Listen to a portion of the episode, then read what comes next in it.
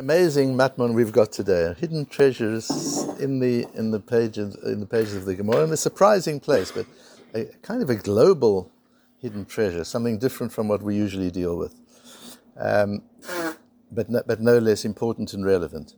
Omar Rabba Barbar Chana Omar Rabbi Yochanan Mishum Rabbi Yehuda B'Rabbi Eloi. This is on Daf Yudamud Aleph. Atida Romi Shitipol B'Yad Paras. Rome will eventually fall into the hands of Persia, says Rabbi Yehuda B'Rabbi Eloi. Kalvachomer, and he figures it out using rational logic. The first Beis Hamikdash was built by the Jewish people and destroyed by the Babylonians. Naflu kasdim biyad Parsim, and these Babylonians eventually are conquered by the Persians. Mikdash sheni shebenu Parsim, the second Beis Hamikdash, which was built with the support and the permission and support of the Persians, of Darius and his crowd, vehecherivu Romiim, and the Romans destroyed it. Enodin sheyiplu Romiim biyad Parsim. The Parsim will certainly conquer the Romans. So he works out his view of global history is related to the various different nations' relationship to the Beis Hamikdash. That's how he understands history. Omar Rav. Rav says, I understand that your Kalvachomer is very nice, but history is not Gemara. You can't learn history with Kalvachomers. That's not how it works. Atida parashitipol bidei Romi. It's the opposite way around. Persia is going to fall into the hands of Rome. Rome will conquer Persia. Amru le Rav Kahana v'Rav Asi le Rav. So Rav Kahana and Rav Asi say to Rav, Banoi biyad Saturi, are you suggesting that the builders of the second Beis Hamikdash are going to fall into the hands of the destroyers of it? That doesn't make any sense. That's not just. Omar Lu'in, he said, yes, that's exactly what I'm saying. Gzeras Melechi. This is Hashem's will, and that's how it's going to be, and can't question it. Ike de Amri, some say, Omar, that he said, Inunami Kasatri Beknishta, don't worry about the injustice for the Persians. They destroyed enough shuls as well. True, they didn't destroy the Beis Hamikdash, they helped build the second Beis Hamikdash, but in their history they've had plenty cases where they destroyed Beis Basei Medrash and Basei Knesses, and what they get there is due to them. Tanya Nami Hachi, we also learned in a brisa, Atida parashitipol biyad Romi, a brisa just like Rav, against logic, that Persia will fall into the hands of Rome. So the wicked Rome will conquer Persia that is not so wicked, that in fact helped build the second Beis Hamikdash. Chada desatri beknishta, firstly because Persia destroyed shuls, vod gzeras melechu, and the second it's a gzeras hamelech sheyiplu bonim biyad sotrim, that in fact the builders will fall into the hands of the breakers. Omar Rav Yehuda Omar Rav, because Rav Yehuda Omar Rav said, Ein ben David ba ad shetifshot malchut Romi harishah bechol ha'olam kulo tisha chodashim. Because we've learned that Rav Yehuda said in the name of Rav, so it's all the same shita, the Ben David Mashiach will not come until Rome has ruled over the entire world for at least 9 months. And the whole world includes Persia, so Persia is going to fall into the hands of Rome. So Rav works it out from a posuk, and Rabbi Yehuda B'Rabbi Eloi works it out from logic. But we've got a brisa that supports Rav. So that's the Gemara. What's the matmon here? So what does it mean, Gzeras HaMelechi? This is a Gzeras Hashem decreed. Yes, the builders are going to fall into the hand of the destroyers. What does that mean? The question is it just? The answer is, don't ask questions. It's a little bit like the Holocaust. Is it just? Don't ask questions. Gzeras HaMelechi. What does it really mean? So there are two very interesting commentaries on Agadita that both make the same comment here. One is the Enei Shmuel, who is Reb Shmuel Aharon Rubin, and the other is the Divrei Shaul, who is Reb Yosef Shaul Nathanson. They're both 19th century, both from the same period, both Eastern Europe. And the reason that I bring them is because not just because they're commentaries on Agadita, but because they are big halachists as well. The commentators in our tradition, the great commentators even on Agadita, are people who are balei halacha as well. They have the authority. If a mefarish is not a big bal halacha, doesn't know how to be mechadesh in Gemara, then what they say on the Agadah we don't take very seriously. But these are people who were big. Of course, I'll come to Rabbi Yosef Shaul Nathanson in a moment. The Enei Shmuel, Rabbi Shmuel Aharon Rubin, wrote a very important sefer on Gittin. He was a Talmid of the Divrei Chaim, the Sanzarov. So he's got a Hasidic tradition, but as I've been mentioning, a lot of the early Hasidic works were completely embraced by the Lithuanian approach because of their gadlus in Torah. Their Torah was unencumbered by their Kabbalistic thinking. They were big Baalei Kabbalah, as the Vilna Gaon was as well, and they were big Baalei Halacha, but they didn't intermingle the two. They were kept separate. And that's why they were so respected.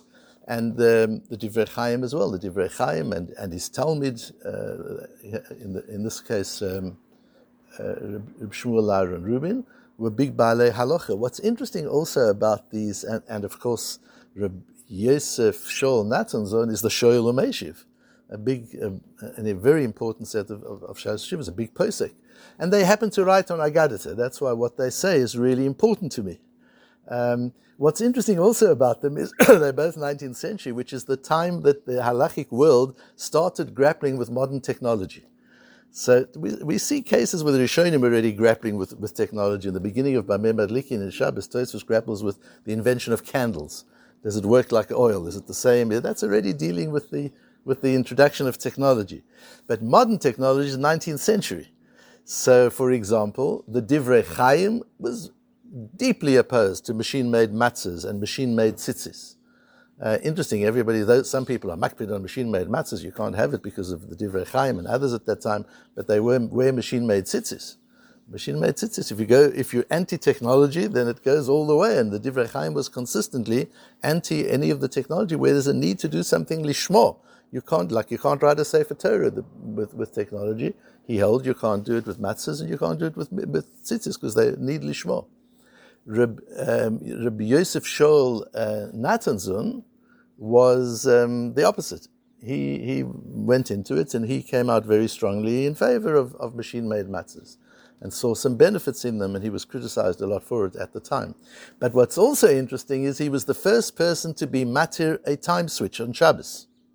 Now what was interesting to me is he died 5 years before Edison's light bulb. But then I found there were light bulbs already since 1840. Edison wasn't the first one. He patented it, but already there were British light bulbs were being used and demonstrated from 1840 already. So the Shoel U'Meishiv deals with the first issues on time switches and allows a time switch on Shabbos. So this is where the original grappling with modern technology takes place. So these are two very interesting people. And they both say, what does it mean, Gzeras HaMelech? They didn't destroy the Beis Hamikdash because it was their choice, and they didn't build the Beis Hamikdash because it was their choice. Hashem, this is Hashem. They played out Hashem's plan. This wasn't them. So don't ask questions, do they deserve it, don't they deserve it? They were just pawns, they weren't real players, is the way they say.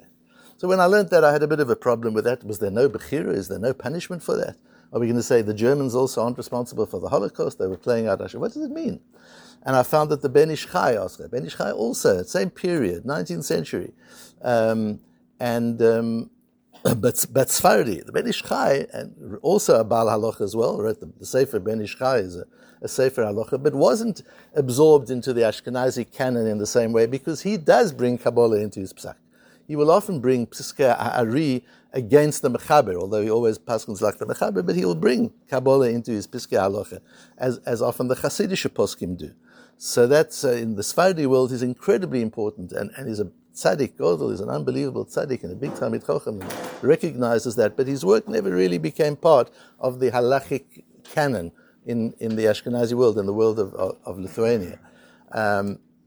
So he says that's ridiculous because are there no choices? It's like saying, why was Mitzrayim punished? The old question, the Rambam and the Rambam asked, why was Mitzrayim punished? They were carrying out Hashem's will. It doesn't make any sense. So he learns that it's all really dependent on that second memra of Rav. Since there was a gezerah that for 9 months Rome will control the world, there were casualties, and one of them were Persia. And sorry about that, but these things happen. But he pushes aside the view of the others. But for a moment, I want to give you an understanding and insight into the approach taken by the Enei Shmuel and the Divrei Shaul, by Rebbe Shmuel Aharon Rubin and by Rebbe Yosef Shaul Nathanson. And that is, we need to understand that there are two patterns taking place when it comes to Hashgacha. There are two, there are probably many more, but there are two important patterns that are happening. There's a mega pattern and there are sub-patterns, a kind of a meta-pattern. There's a global, massive pattern of history unfolding. And this is, Hashem has planned this whole thing from the beginning. History is unfolding in the way that Rebbe Moshe wants it to unfold. And everybody else is a part of that unfolding. You can't change it.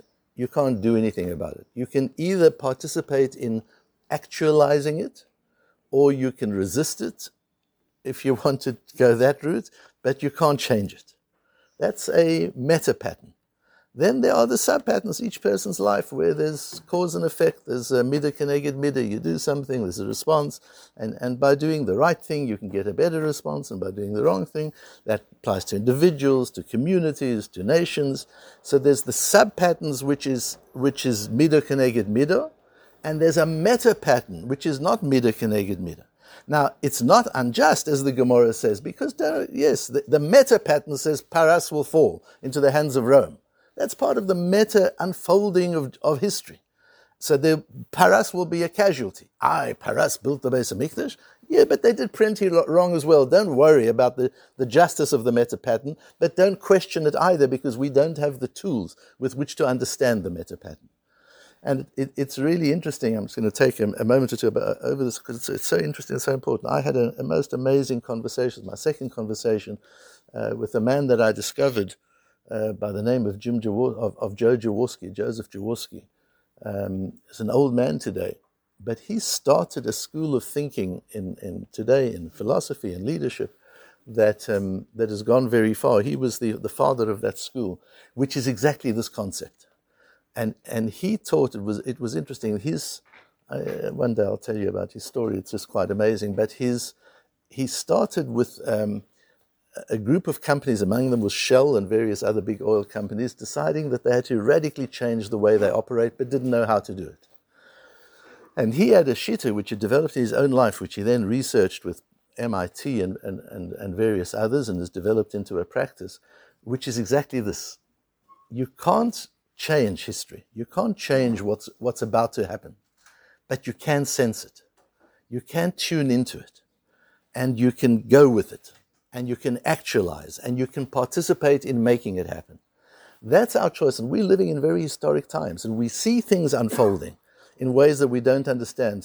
In modern times, starting from Holocaust, everything since then has been just like this meta pattern unfolding, not because of anybody's actions or doings. Lots of people like to take credit for it, but these things were happening no matter what. There were people who participated in accelerating it and actualizing it, and there are people who stood back and said, don't want to participate. That's our bechira, that's our choice. How much you want to be engaged in seeing, this is where the world is going, how can I influence it, how can I bring it about, how can I participate in it, how can I surf that wave, or am I going to resist it and get completely knocked over, or am I going to stand on the beach and watch? Those are our choices in the meta patterns. In the sub-patterns, we've got bechira every moment of our lives to make choices and their consequences. But there's a second meta-pattern taking place. And that's based on the way that the Enei Shmuel and the Divrei Shaul understand this Gemara when he says, Gzeras, this is a Gzera of the Ribono Shel Olam. And they ask him, how can that be? In Gzeras Melechi. This is part of the meta-pattern. That's what Gzeras Melech means. It doesn't mean it's an irrational, don't question. It's Gzeras Melech. This is part of a meta pattern that we will not understand. It's not unjust, but it's not logical. There's a different logic playing out. It's Hashem's vision of history, which is unfolding, and it's so far ahead of us, there's no way we can really understand it. So we need to live with these two patterns in our minds. They're the sub-patterns of our own lives, governed by halachic choices that we make. And there's a meta pattern that's governed by Gzeras Hamakom. This is the Ribono Shel Olam's Gzera, and we can see it, we can marvel at it, we can participate it, we can help it happen, but we can't change it and we can't influence it.